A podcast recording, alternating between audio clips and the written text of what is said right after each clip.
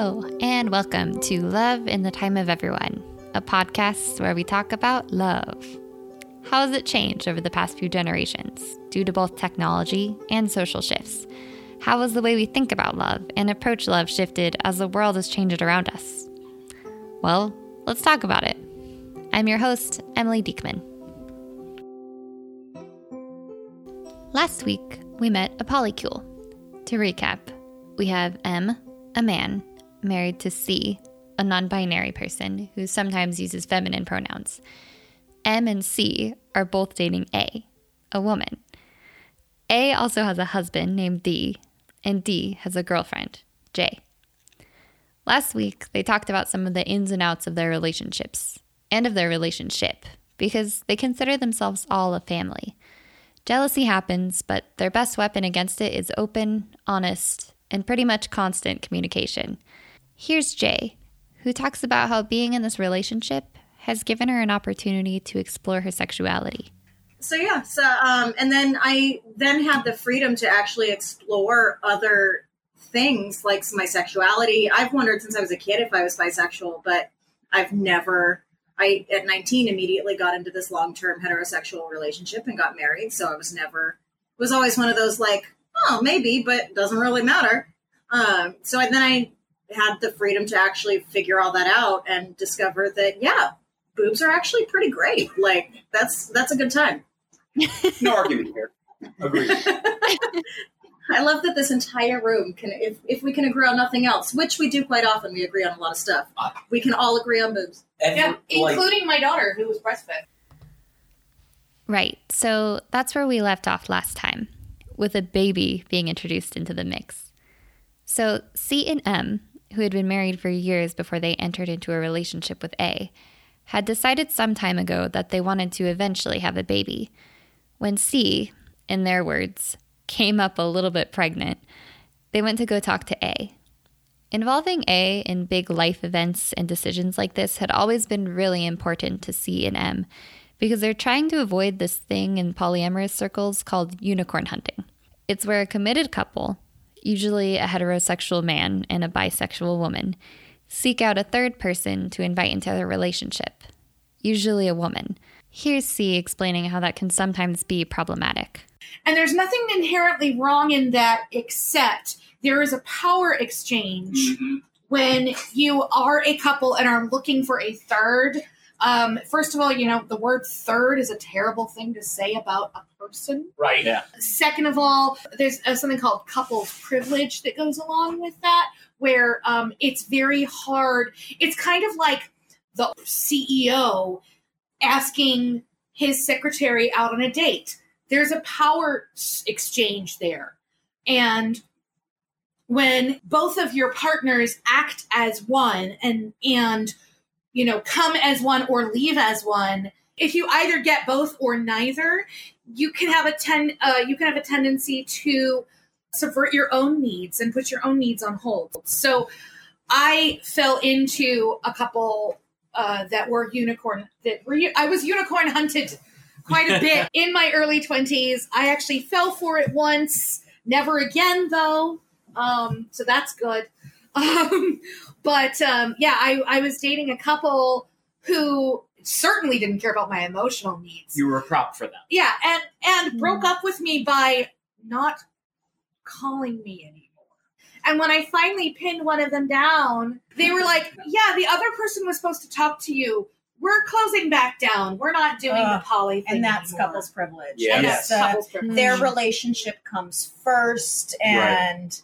Uh, that kind of thing. So the fact that um, Em and I started dating a while being a couple, we had to have a lot of conversations about like you know we're not going to have couples privilege. So that means involving A in discussions like, I'm pregnant so M and C went to A and were like, We're pregnant. They asked her how much she wanted to be involved. A loves C and M, and A loves kids. So her answer was basically as much as possible. Yeah, A was actually present for her birth. Um, That's not what I thought you were. I really thought it was no one here thought you were going there. Well, Yes. but she was present for that too. But um, yeah. So, so we actually a got a girlfriend, a boyfriend, and a baby all at once. It was amazing. For some people, of course, that would not be amazing. That would be a lot. But as Jay explained last week, for some people, love is like a pie. You only have a limited amount. For polyamorous people, love is like fire. The more you give, the more you have. It just spreads and spreads and ignites more love the more things it touches. So, adding a baby to the mix, as long as it involved the usual amounts of communication and consideration and respect, actually sounds like a great idea for them. But what about the logistics? There are five adults here. Do they all consider themselves parents to this baby? So, um, A is absolutely a parent, and uh, J and D are parent adjacent, I guess. Yeah, Yeah. we've made up our own terms for D and I because um, this little one's going to have so many aunties and uncles. and we Mhm. wanted something that was that showed that they are important beyond just like an auntie and uncle. That they Mhm. are they are a co-parent. Yeah. They are. I think of us sort of like co-parents. step parents Yeah. or co-parents or what have you. Well- Yeah. But So- she has uh, she has three parents. She is the child of the the triad of C, A, and M. Mhm. Um, so she and calls she C and A b- two- both mom, or she will. I'm sorry. Or she can't talk. Well, so she'll yeah. call. Um, uh, A is going to be Mama A, and I'm just Mommy. So Mhm. Um, yeah, and then she's got two bonus parents. That note about bonus parents reminds me of a book I read when I was a kid, where the little girl has divorced parents. She called her and her brother tutus because they had two of everything two houses, two sets of parents, two sets of friends, etc. Divorce can be really hard for kids, but there are some silver linings, like extra parents around to love you. This baby, the baby of a polycule, gets even more extra parents from day one, without any of the trauma of a divorce like the silver lining without the cloud. It kind of seems like a sweet deal. We'll talk more about some of the research behind children of polyamorous relationships later. Right now, I want to tell you about what it was like when the baby first made her appearance. they were actually really great about A being there. Um, I had like one nurse ask, "So what's going on?" And I was like, "Well, we are a triad. I, you know, I that's my husband, that's my girlfriend. They're also dating." And she was like, "Great. I'm gonna make sure that that there nobody gives you any grief about A being." She's like, I'm a millennial. I get it. And, yeah, right. The only time that A couldn't be there was because I had to have an emergency cesarean, um, and you can only have one person. This was uh, obviously long before COVID. So M could be. M was there for the cesarean, And and then D and I went to the hospital and sat with A in the waiting room. and then he and then M switched good, out with A so that she could come and meet me and or meet the baby and give me a kiss and yep. So then there were six. I learned another new term from C as she was describing the way their relationship works. well It's we're I mean unique. the, uh, you and I are kind of what's called what's known as polyphi. Polyphi, where exactly. uh, you are um, uh, fidelity. You have fidelity. toward- Polyfidelist, yeah. yeah, towards uh, towards your polycule, essentially. Mhm. Um, you know, and and part of that is because we do have a ten month old. Um, Yeah, there's just not enough time at that Yeah. point. the dance card is full. yeah, between having between having a husband, a girlfriend, and a baby, I uh, I'm I'm. Tapped out. Right. tapped out. Yeah. That is a lot to handle. But at the same time, there are a lot of people to handle it. So it's kind of a double edged sword.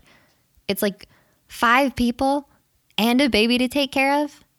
But then it's also like, oh, there are five people to take care of this baby. We've we've had we've had monogamous couples that we've talked to who have expressed their jealousy at the fact that it is very difficult for the two of them to deal with their one baby. And We they're five adults. and we have five adults. Minimum four. You know. One, of, one of whom, you know, well, actually, all three of the women have extensive experience with young children. and we Um, still are underwater. Like, yeah, please and like understand. I'm, I work with children. For, I'm a public health nurse. I and my focus is maternal child health. Um, I, I used to be a uh, an early childhood preschool teacher for the age my child currently is. Hmm. Um, and A has worked in early childhood early development. childhood, and, and, and I was a nanny for a while. So You Yeah, so like we know We're kids. Yeah. spoiled. Yeah, Well, we're and- like, how do how do two people? We have five people, and sometimes this is hard. Yeah. How our- do two how, how people do two do people this? do it? Uh, our friends actually said the same thing. They were like, you know, We thought We've- about getting a yeah, girlfriend. we've thought about getting a girlfriend just so that we've got someone to help with the baby. Anyway, about that research I was telling you about. There's this woman named Elizabeth Sheff. She's a lecturer at the University of Tennessee and a PhD in sociology, and she's studied this stuff a lot. In fact, her website identifies her as, quote, the foremost international expert on children in polyamorous families, end quote. I'm not going to argue. She did this longitudinal study over 25 years about kids growing up in polyamorous families, then wrote a whole book about it called The Polyamorists Next Door. Here are some of the main advantages of raising kids in polyamorous families, at least according to Sheff's findings. First is the practical aspect. There are literally just more people around to help out. For a baby, that means more people to change diapers, get up with the baby in the middle of the night, and so on. For older kids, it means extra folks who can give them rides, help out with homework, give them five bucks. They also have great communication skills modeled for them. On the downside, there's less privacy, and it's definitely harder to get away with anything sneaky when you have more than two parental figures in the house. Polyamory is still somewhat stigmatized, so as kids get older, some mentioned facing probing questions from adults, like, Who's that woman with your mom and dad? Or some mentioned wanting to have a quote unquote normal family. Jokes on them, I guess. I don't think there is such a thing as a normal family. But I digress. Anyway, as Sheff points out, these disadvantages aren't unique to polyamorous families. Lots of different kinds of families have little privacy, face stigmas, or have kids who feel like they've got way too much supervision. For that matter, the advantages aren't necessarily unique to polyamorous families either. Lots of kids grow up in households where good communication skills are modeled for them, or where they live with their aunts and uncles or grandparents, or other folks who act as parental figures in some capacity. In the end, the kids in Sheff's study all seem to turn out just fine. As Chef put it, quote, the children and young adults who have participated in my research are generally in great shape, by which I mean they are articulate, intelligent, thoughtful, and capable young people. Although their lives are not perfect, they largely feel equipped to deal with life's challenges, both with their own internal resources and with support from others. End quote. And hey, what else can you really ask for, right? Still, even if it doesn't bother you at all, life might be just a little bit easier without the worry about what people will think of your mom and your dad, and your mom, and anyone else who's around.